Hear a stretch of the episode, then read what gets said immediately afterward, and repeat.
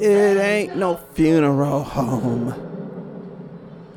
It ain't the Terradome either. To hell.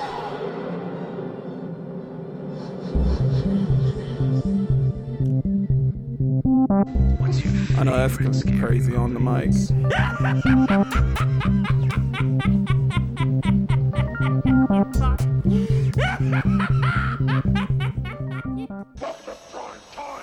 Those applause for me.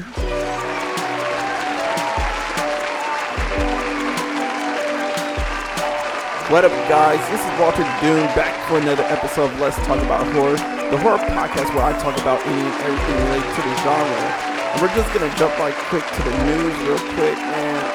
So, before we get into the news, I was a guest star on another podcast called The Night Live. That was by my homie Jay Gucci, aka Jacob, and you guys should definitely check it out. Um, we recorded this past weekend, and it was just released this past Thursday and it's just very fun. It was a very fun experience. Um, we got to talk about like podcasting, life, toxic relationships, COVID, and just like different things. Even we even had some fan questions that we were answering to about technology versus manual labor.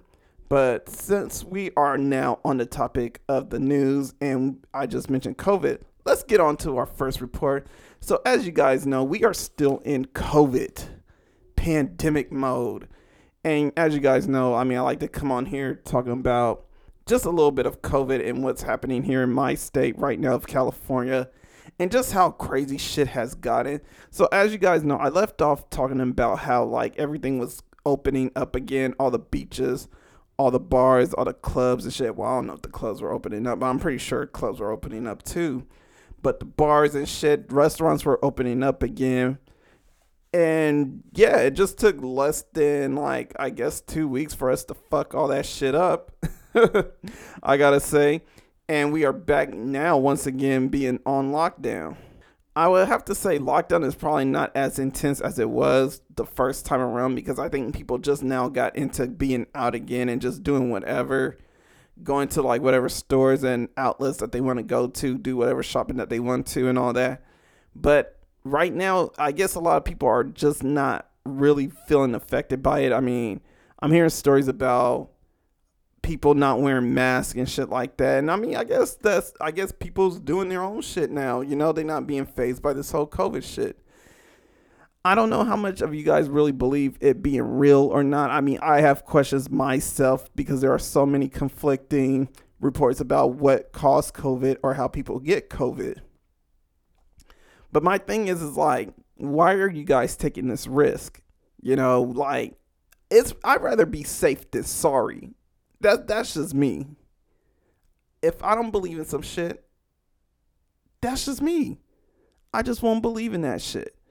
But I'm not gonna sit there and be foolish about that shit because what if that shit really is real? You know, I, I, I feel like as Americans we have this whole mentality of we don't really believe shit is real until it actually happens right in front of our eyes or affects us in some type of way.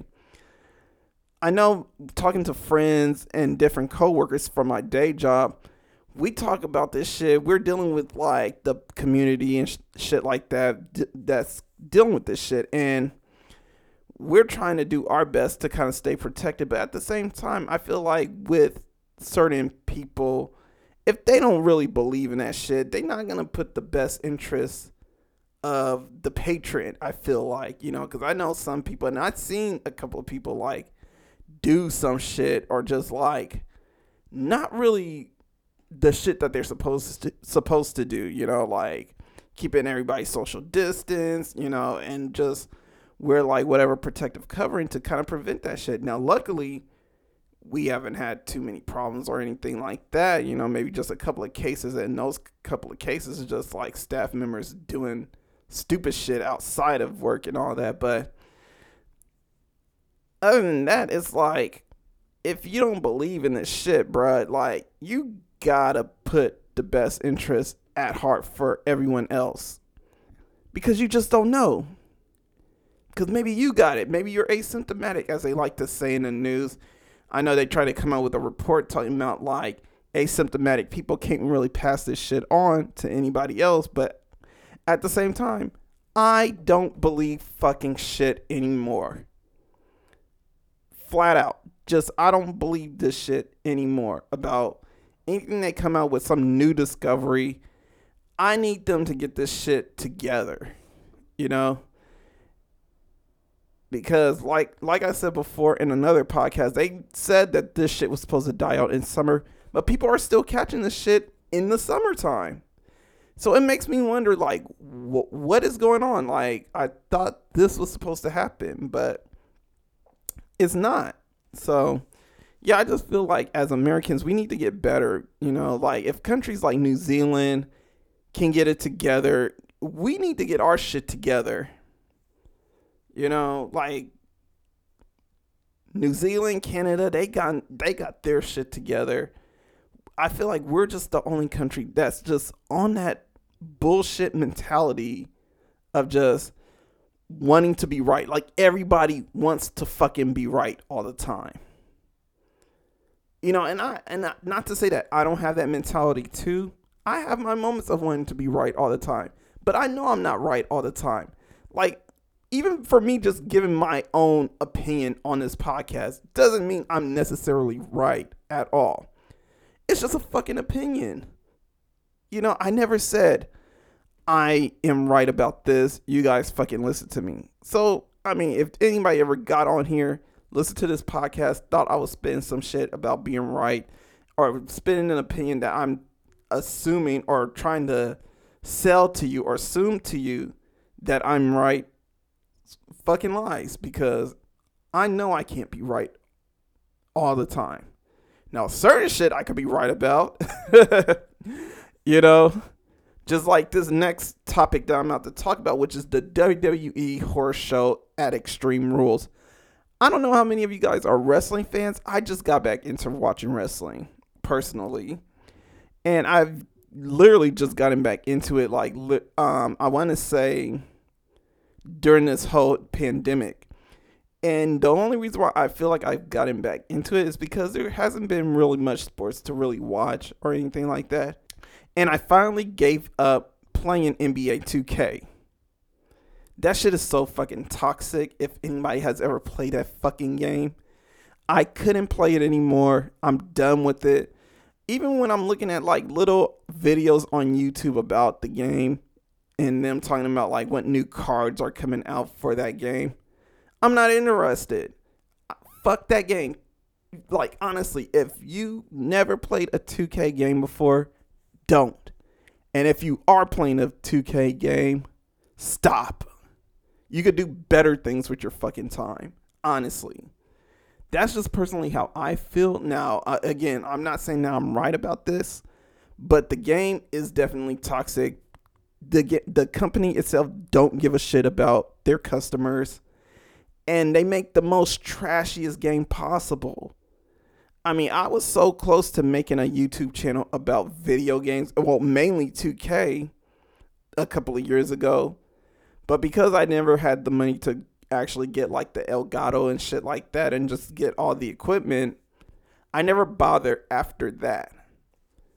And I'm glad I didn't bother because I don't want to deal with the toxicity that comes from that game you know, I'm trying to surround myself more with good energy and and more positivity. And one of the things that ironically is the most positive thing that I love in my life. And I and I'm just saying this for everybody that's out there. Maybe you are dealing with some negative shit around you, but I feel like horror movies is the one thing that has brought a lot of positivity ever since a lot of like I want to say toxic shit has come out of my life you know, uh, like toxic people, like the toxic person I was talking about in my last podcast.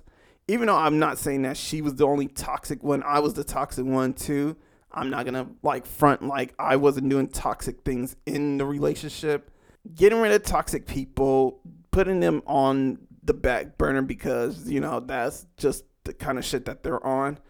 Um, getting rid of toxic games around me you know, game like or toxic activities that are kind of putting me into that mode of like more work or more hours being put on that shit than having fun because honestly to me i mean i was forgetting the fact of playing video games means have fun.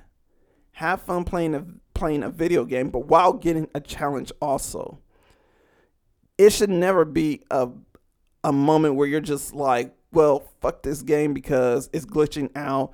Fuck this game because this company just like did this whole weird glitch and this game is like mechanics is all off because the game's mechanics is real off.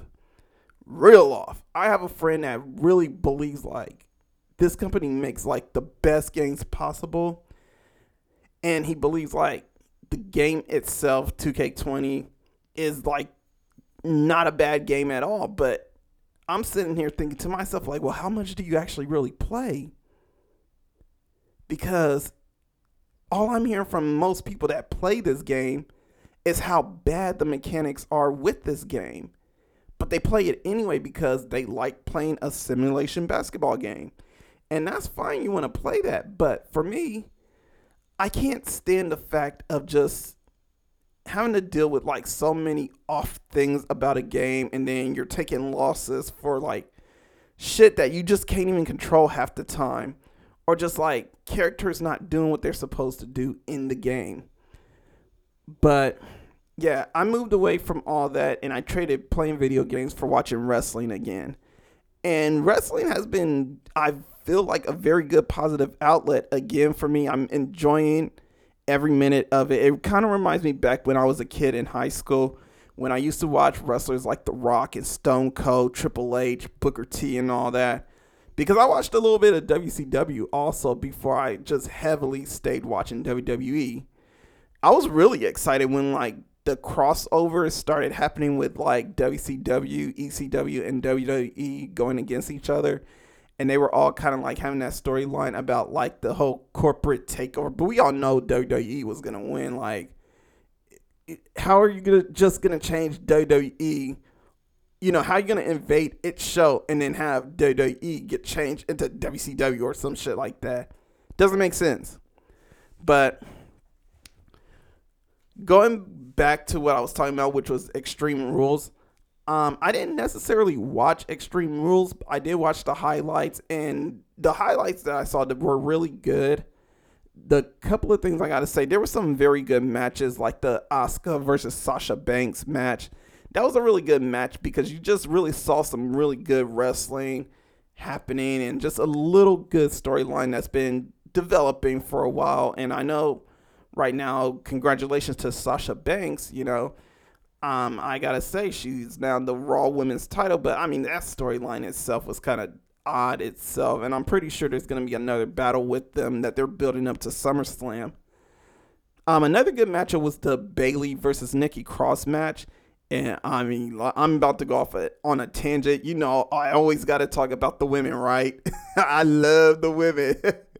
that Bayley got a nice ass. I mean, not to be totally like a creep or anything like that or to objectify her. No, I'm just trying to say the woman is sexy, bro. Like, I have never seen, well, I can't say I never seen a wrestler as sexy as her, but she has got to be right now probably the sexiest wrestler in the WWE right now, to me, in my opinion. Now, the prettiest I would say is Asuka. Asuka is fine. But Bayley Bayley is the sexiest. Just because of like that booty. It's just like real nice. I mean, that's just my my thoughts and opinions about that. I I, I just like the booty, man. I I, I just want to like give it a nice little tap. But um, but um, that match between her and Nikki Cross that was also another exciting match. Um, Bayley won that matchup, of course, which was definitely gonna be seen. I, I actually thought um, Nikki Cross was going to win that matchup just because Nikki has been taking a lot of L's, but I'm pretty sure in SummerSlam. Um, Nikki is going to take the win. I mean, WWE is pretty predictable sometimes with their storylines. Um, another good matchup was the New Day versus Shinsuke Nakamura and Cesaro. And I gotta say, I do love the New Day. I do love me some Shinsuke Nakamura. I love his interest music. That has got to be the most inspiring and poetic music ever. Another good match was the Drew McIntyre and Dolph Ziggler match, which was just an Extreme Rules for only Dolph Ziggler, surprisingly. And just like if Drew McIntyre did anything like hit Dolph Ziggler with the chair, put him through a table, or even got himself counted out, the belt would have switched hands to Dolph Ziggler. So I got to give it to Dolph Ziggler for playing his cards at at the horror show and just like baiting Drew McIntyre into that match. Bravo, but at the end, Claymore's country won. Claymore country. Claymore country. All right. Now let me talk about some bad matches because this is the whole reason why I wanted to talk about this shit on this show. Because the show is called The Horror Show, and believe me, there is some horror shit happening. So first off, let's talk about this Rey Mysterio and Seth Rollins fight, which was a eye for an eye match. The only way to win was to completely take out your opponent's eye. I thought this match was the dumbest matchup ever. Like, how are they going to go about this match? And of course, I knew they weren't really going to take each other's eyes out because of course, like we all know, wrestling is fake. Well, WWE wrestling is fake, but how are they gonna play this match? Like, and I was wondering, like, okay, more than likely they're probably gonna put Rey Mysterio as the winner. So how are they gonna have Rey Mysterio take out the eye of Seth Rollins? Because it's easy to kind of like fake with Rey Mysterio because he's wearing a mask. But with Seth Rollins, he's not wearing a mask at all. But of course, at the end, well, at the end of the day, Seth Rollins ended up winning the match, and Rey Mysterio got his eye taken out. And what they used for the eye was a ping pong ball. Well, for one, I was disgusted by the whole match because it, the match itself was very cringy. Honestly, I thought the whole shit was cringy to begin with. I thought it was corny that they're doing this match in the first place, but this is WWE. What do you expect? They do corny shit like that sometimes. Um, they do like corny shit like a belt strap match or like I forget the one with JBL. It was like some kind of Texas rope match competition. I, it, it was so lame, but um, with this one, I, I would have to say in recent memory, this has got to be the most cringiest match. And just to see that Seth Rollins have won the match and he took out Rey Mysterio's eye and it was just a fake eye by the way like it was a ping pong ball that somehow he slipped into his hands I mean of course the cameraman caught everything but you know they're using like different camera angles that are just cut away from like the action so we don't necessarily see when Rey Mysterio actually slips the fake eye in front of him to make it look like he lost his eye in the match. Now that was that was the one matchup that was the most cringiest to me.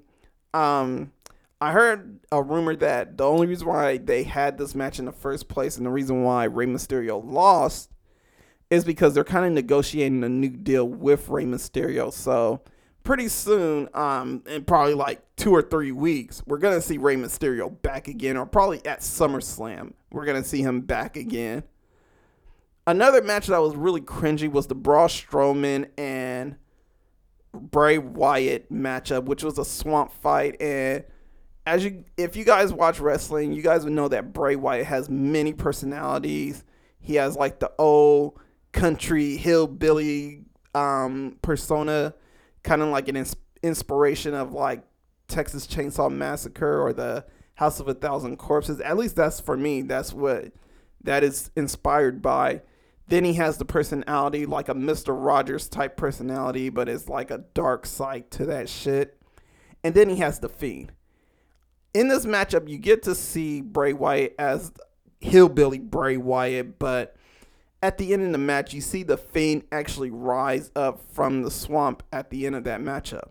Now, I don't want to talk about this match too much because I'm, for one, tired of that rivalry. I'm, it's boring to me. I really don't care for it. It's a stale battle, and it's so, I feel one sided most of the time. We know Braun is going to win. I mean, the, the man is a freak of nature, honestly, but yeah, we're putting him against Bray Wyatt. Bray Wyatt is no slouch. You know, it's not like Bray Wyatt isn't a beast, but I just feel like he can't beat Strowman. And to have like I, I don't even know who won. That's another thing about like a couple of these matches. You really don't know who won the match and this is one of those matches where you don't really know who won because just out of nowhere it's like you see Braun he beats up Bray, Bray Wyatt, and then all of a sudden Bray retreats into the swamp and pulls Braun into the swamp, and then all of a sudden emerging is the Fiend.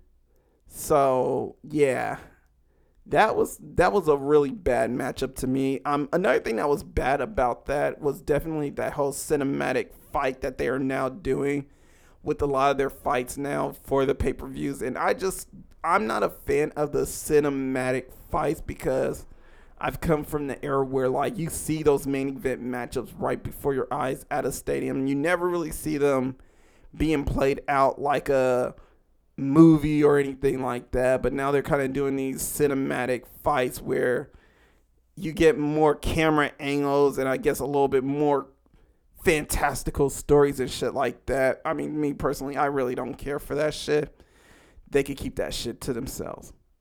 But moving on, we're going to talk about Train to Busan sequel Peninsula. So right now, um, well, actually, when I looked it up, Peninsula has made about $20 million internationally. Why? Well, because a lot of movies in the international markets are kind of open right now. Because, well, they managed to curve down COVID more than we are curving, curving it. So right now, the movie has been pushed back for U.S. release. The U.S. release is now looking at an August 21st um, date, but I'm pretty sure that's going to change because I don't see anybody going to the theaters anytime soon. Um, it's still being released in Canada on August 7th because they're doing a good job with curving the the disease and everything. Also, with Peninsula, it is still going to be released on Shutter in 2021. So, my thing right now with COVID pushing everything back, that's not the only movie that's getting pushed back. Other movies are getting pushed back too. Antebellum just got pushed back. I didn't I haven't looked at the date yet to see when it got pushed back, but I know that got pushed back. The Conjuring 3, The Devil Made Me Do It, that got pushed back to now June 2021. A Quiet Place, which was very quiet for a while because they pushed their date to September of this year. Now they're pushing it to April 23rd of 2021. Antler is another movie that is by Guillermo del Toro, and well, it's being produced by him. That movie is getting pushed back now to February 19th, 2021. So with all these movies getting pushed back, and I'm pretty sure Candyman is going to get pushed back from its October release too. One movie that I'm wondering when it's going to be released is Terrifier 2. Recently, the trailer just came out, like I want to say sometime a couple of weeks ago, last week, depending on when you when you're listening to this. The trailer came out, and I was very excited to see Art the Clown back into action. Now, the trailer itself looks very, as the homegirl Daimi Horror would say, the trailer looked very PG. And I kind of agree with her. I mean, it does look a little PG, but we all know, we all know Art the Clown is not going to disappoint. You know what I'm saying? I mean, like Terrifier 1 is still a fucking classic to me. I mean, just him sawing that bitch in half. you know, Catherine Corcoran, she she took that shit. she took that shit, bruh. And then when he fucking uh, took out Jenna Kanell on on that whole overkill shit, bruh, like she got fucked up. And I'm a fan of Jenna Kanell, and but seeing her get fucked up like that, I was like, damn. but one thing I wonder while watching this trailer was where's Felissa Rose? Where is that hot ass cougar at? like, where was Miss Sleepaway Camp, you know? And they didn't really show her at all. I mean, we all know she has a role in this film. I really couldn't wait to see her, you know, in the trailer and everything, but they didn't show her. So, we probably have to wait till the next trailer comes out or maybe until the movie is released. But right now, we don't even know when this movie is being released. There was no specific date being um, released or even told. So right now, I guess they're playing it by ear. And it will be released when I guess the company is ready to release this movie. Moving on to the next news. Tales from the Hood is going to come out with the third movie. So apparently, there's been an announcement. I really didn't see that news about it, but there's been an announcement from the creator of Tales from the Hood, well, the original Tales from the Hood, and they want to release a third installment of the film. I'm not against this at all, honestly. Both Tales from the Hood movie are really good.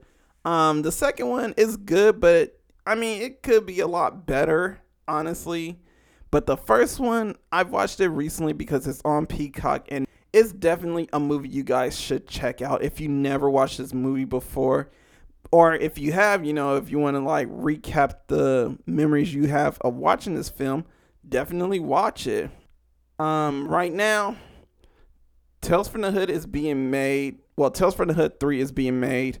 Tony Todd is actually going to be in the film, along with Lynn Whitfield, who was on a thin line between love and hate. If you guys ever watched that movie, it's a very old school movie.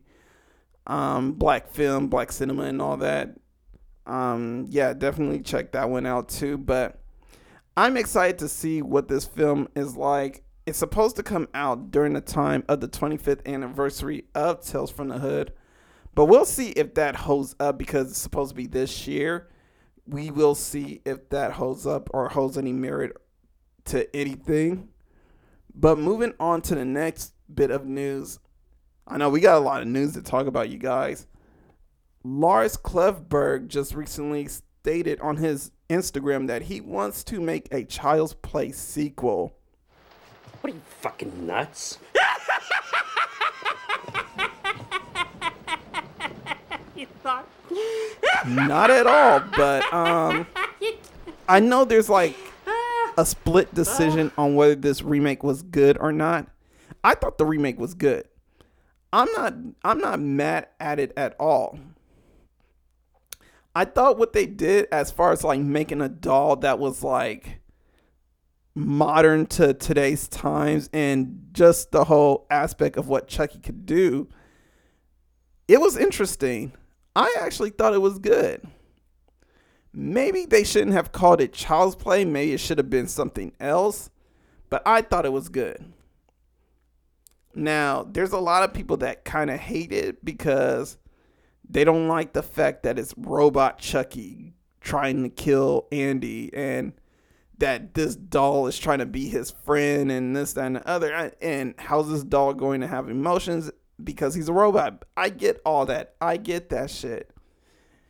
I just thought it was a really good concept because even though the doll doesn't really have emotion, it's kind of mimicking emotions if you think about it.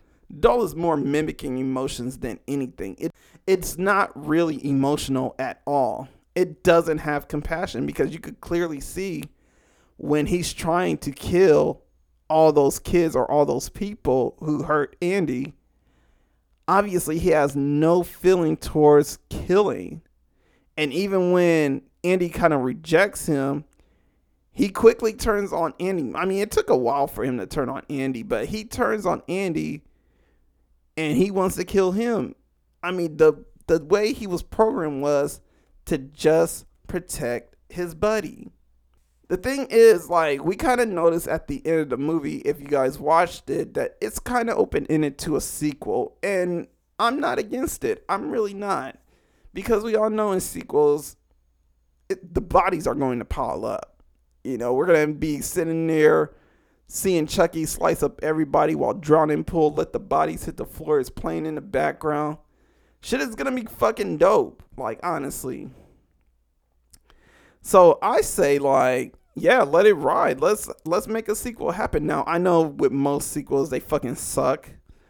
Um, one sequel I could really name that sucked the most was Poltergeist 2. Oh, I hated that fucking sequel.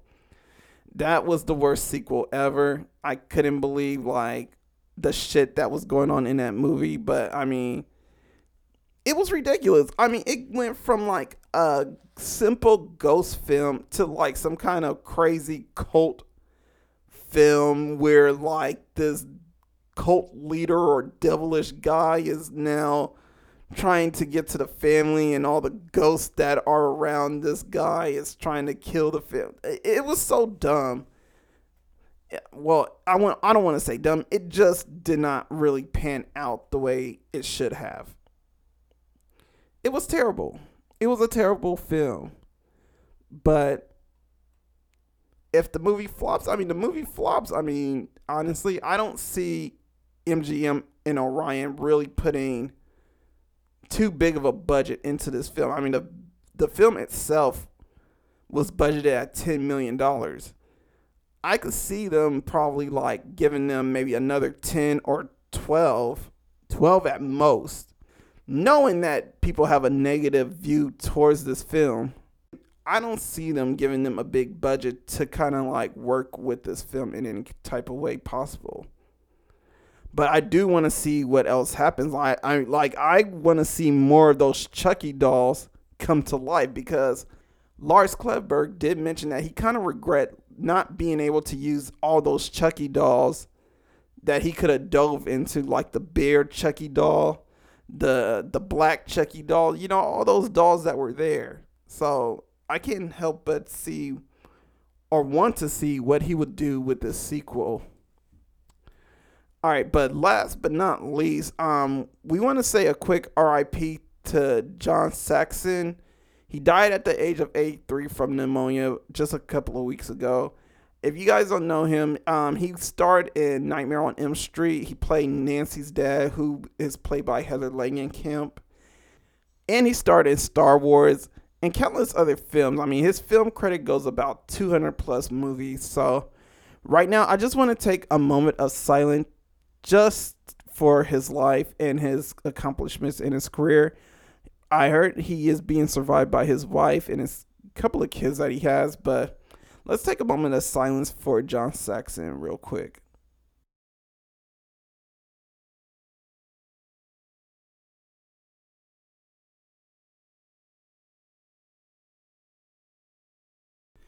All right, guys. So right now, I am going to take a break when I come back, I am going to talk about the Into the Dark series new installment called Current Occupant. So, as you shouldn't say in a scary movie, I'll be right back.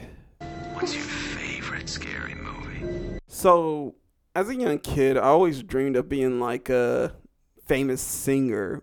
Like when I was young, like I would say like maybe like around 6, 7 years old, I really idolized Michael Jackson. I idolized the one glove, the shiny pants, the flooded shiny pants, I should say, and those nice little loafers that he wore to do the moonwalk.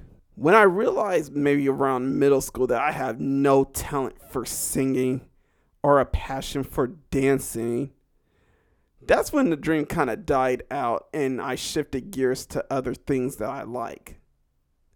The only reason why I mention this is because in the new installment of the Blumhouse series of the Into the Dark series, which is now the current occupant, which was released in the month of July, we are following this character named Henry Cameron, who has no memory of who he is and what he's doing. But the thing is, and this is spoilers for you, he had a deep dream of wanting to be the president. And the question is, how far will one go, or how far will one go to lose it to live out their dream? So, as you guys know, I've been watching the Into the Dark series for like quite a while. I've been watching it since the first installment, since they came out with The Body. Now we're into season two, and we're well enough into season two, and we're getting close to ending the series, by the way. This is the 10th installment of their series for season two. And I can't wait to see what they come out with season three. But right now, our current rankings that I want to talk about, because I've been ranking every film for the past couple of months, this is how the current rankings are looking. So at first is My Valentine, which was the Valentine's Day special. Number two is Pilgrim, which was a Thanksgiving special. Three is Good Boy. Fourth is Nasty Piece of Work. Five is Delivered. Six is Crawlers. Seven is Pooka Lives. Eight is Uncanny Annie. And nine is Midnight Kiss. So, with the 10th installment, which is Current Occupant, we're trying to figure out where does it land in the ranking system of all the movies that have came out in season 2. So, first off, let's talk about the plot of this film. The plot of this film is basically, like I said, following Henry Cameron, who is played by Barry Watson. Apparently, Barry Watson was in the series Seventh Heaven, but I am not a fan of Seventh Heaven. Let's just say that right now. I'm not a big fan of it. I mean, I may watch like a couple of episodes, but yeah, I never really kept up with the show. Henry has no recollection of why he ended up in the asylum that he is now resting at. He knows that he gained some injuries to his head, had some trauma, and was completely paralyzed from a from a shooting. By the way, which is one thing that is crazy impossible to survive, but I mean, sure, I'll go ahead and follow that. But he has no recollection of who he is until he is approached by Eliza, who is played by Kate Cobb, who tells him that he is the president of the United States. Not only that, he approached by this patient named Helen, who is played by Lily Birdsell, and she tells him that he is the president of the United States and that the asylum is trying to keep him from running his presidency. Before we really dive into this film, let's talk about some things that I really liked about this film. So, first off, this film I want to say has really good cinematography, like just a lot of effects being put together in this film. Like everything feels like a dreamlike setting with Henry. Like everything that you see between like the hallucinations, the thoughts in his head, the different like aspects of when he's in this whole rivalry with this doctor named Dr. Larson or the orderly who was played by Marvin Jones who is who is part of the rap group Strong Arm Steady but is now on the show Black Lightning. You get this whole dreamlike world whenever he is in this whole little fucking um setup that is kind of reminiscent of a Clockwork Orange. But here's the thing about this movie. This movie has also a bit of Shutter Island influence in it also. If you guys ever watched Shutter Island, it stars Leonardo DiCaprio and he plays this detective who is going on a wild goose chase to find a patient but learns that he is the patient that he is searching for. Well, that is kind of like what's happening in this film because this film has a lot of misdirection that it's trying to lead you into and it really gets played off well by the actors who are acting in this film. The acting is really good, by the way. Well, I wouldn't say really good, but it's definitely better than most films that I've watched in the Into the Dark series. Because of the commitment of the actors, you do believe that Henry Cameron, who is a patient, is the president of the United States and he ends up waking up in this asylum.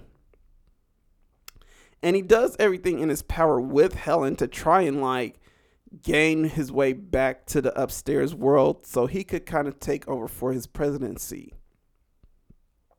Well, the thing is with this whole story, when you find out, is that none of the things that he believed in is real and that you're just simply watching a man descend into the world of madness of his own thoughts. And it kind of makes you think like, well, how far does he really want to go into being the president of the United States? Is his dream so insatiable is that he has to satiate it with the thought of him actually being being the president and believing in his own delusional mind that he is the president. As you also get other patients who are pretty much in the same delusions as him, as the film tries to point you in the direction that there is probably something not really right with Henry you know, even though we're trying to side with Henry to see that he is actually the president of the United States, we're given little nuggets by him being surrounded by other patients who believe they are holier than thou and that they have a stronger purpose than what's actually being given to them. Between the savior of the world and the emperor of the galaxy, Henry is no more delusional than the rest of the orderlies that are in there in prison with him. And his Secretary of the State, Helen, who is also as delusional as the other patients, is pretty much feeding into that to that whole delusion that Henry is just so strongly clinging onto. And we only get to feel like fools at least I felt like a fool believing that he probably really is the president until we actually see video footage by Dark, Dr. Larson who shows a video of him hugging and talking to Eliza, who turns out to be his dead wife, who got killed in the assassination of the real president at his rally. and that Eliza, who who was supposed to be a nurse in his in the facility, is no more just an imaginary figure of his own guilt and delusion. So those are a couple of things that I do like. Let's talk about some things that I do hate. There's not much about this film that I really do hate. I just hate the story because the story seemed very repetitive or just like not really interesting at all. I believe I read an article from I can't remember where, but the writer of the film or the director, I should say, Julius Ramsay and Austin Ramsay, who are brothers. Well, they're director and writer. Well, one's directing, the other one is writing they actually admit that they did not know what they were going to do for the 85 minutes that this film was going to run. And it actually feels like that because there's not much story that's really being developed. There's not much of anything that's being unfolded.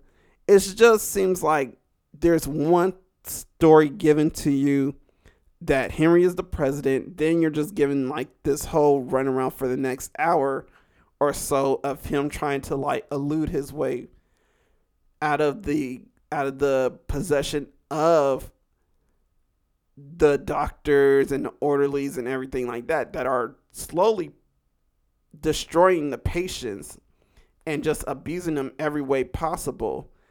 So his way is just trying to get out of there. But we finally learn, at least in the last 20 minutes of the movie, that he's not really the president and that he's just another orderly that is just as delusional as the next. So, with that being said, where does this movie rank? Well, I have this movie ranked at a 2.88, coming in in sixth place over Crawlers. Why? Well, for one, even though I didn't like the writing, the acting really did save this movie a lot. The acting really sold a lot of the movie to me because the characters really did commit to who they were as a character in the film. Dr. Larson coming off as a cold blooded um, doctor who only just wants to see her patients get cured from whatever disease or mental disorder that's in their minds. Now, does she take like a most extreme measures of like electrocution and drugs? Yes, she does. And it definitely shows that she really does take like some very extreme measures. And the orderly who beca- who was at first friends with Henry but ends up being enemies with Henry because Henry rather live in his delusional world of thinking that he's the president more than just a guy who failed at trying to become president or anything in the political world. And it goes back to what I was saying before. How far do you want to go with trying to live out a dream that is never coming true? And it's sad to say that because this is a movie that's supposed to be an Independence Day movie. And the most thing that we want to remember about Independence Day is that we all are trying to live the American dream, that we all have dreams of being in America and living and living out our life and living it as securely with a good, comfortable life of money in a house. Well, sometimes not everybody's American dream do come true. And this is one movie that really sets the bar of that depressing thought that maybe sometimes even though you have a dream, sometimes you just got to let it go and do other things. Henry did at one point live out well tried to live out his dream as much as possible, but he stopped trying to go for it because he wanted to settle down with his wife Eliza. But because his insatiable lust for this dream of becoming like some type of political figure was stronger than his settlement and steady and stable life that he was having, he decided that he wanted to quit his job and try and become a congressman as much as possible. fell three times and took his wife to a political rally where there was an assassination involved and a and a killer that I gotta say for someone that's an assassin really is a bad assassin by the way fucked up and instead of killing the president he killed a bunch of other people that were in the fucking audience so I gotta say like even though the movie was stale and it was like still on like the story being presented to us. I did like the the effects of like the dreamlike setting because it does feel like when you're walking in this when you're going through this movie you're pretty much walking through like a dream and a nightmare at the same time. And it presents little effects of like that would just make you feel like you're just in a euphoria a bit and i feel like this might be one of those films that are very interesting that it does that despite the fact that the story wasn't really good so yeah it's definitely deserving of a sixth spot. And if you guys want to check this out, I mean, definitely check it out. It's on Hulu. But I want you guys, if you have made it this far into the podcast, you know, leave in the comments section like, what are some of the dreams you have that maybe you had to give up on? Maybe it was something that you were dreaming that you thought you were very good at, but when you found out you weren't really that good, you had to give it up. Like I mentioned, I thought I was going to be a singer. I mean, I love singing through the house still, but I'm never going to sing on stage in front of people. I don't even like singing in front of people at all. You know, I like to keep that shit to myself. You know, because I know I can't sing. I got a terrible voice. I mean, you guys probably could barely stand my voice doing this podcast, but you guys love me because I am so entertaining. But yeah, I mean, I think I was just more meant to just sit here talk about horror right now because I really enjoy it. I really do have fun talking to you guys. For those that actually do listen and they listen throughout the whole hour and what have you, you know, I really do love and I really do love talking to you guys and I enjoy it every minute, every time I get on the mic. Other than that, I'm about to take another break. When I come back, we are going to come to the outro. Wendy, away! darling. Light of my life. I'm not gonna hurt you. You didn't let me finish my sentence. I said, I'm not gonna hurt you. I'm just gonna bash your brains in. I'm gonna bash them right the fuck in.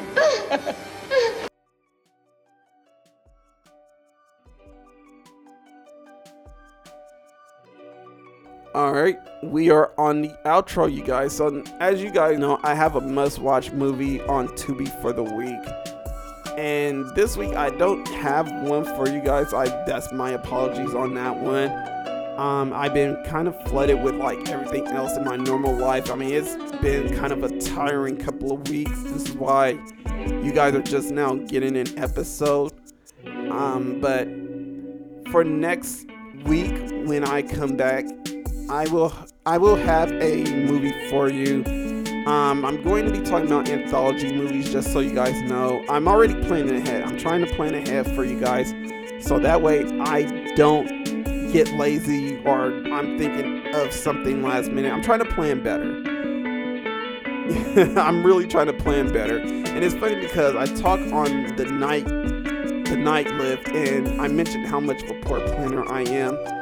And it's funny because like this month of July, I really have planned better with what I am presenting for you guys. So I would definitely advise you guys to watch, to listen or watch the Night Live on YouTube or any platform where it streams podcasts. But other than that, I will see you guys next week. I will have you guys' movie. If you guys want to follow me, follow me on Instagram, which is Walter Doom, Twitter, Walter Doom One. Spotify, YouTube. If you guys aren't following me on there, follow me. And I will be back next week for another episode of Let's Talk About Horror. This your boy Walter Doom signing out. This is America. Don't let them catch you slipping now. Black Lives Matter. Peace.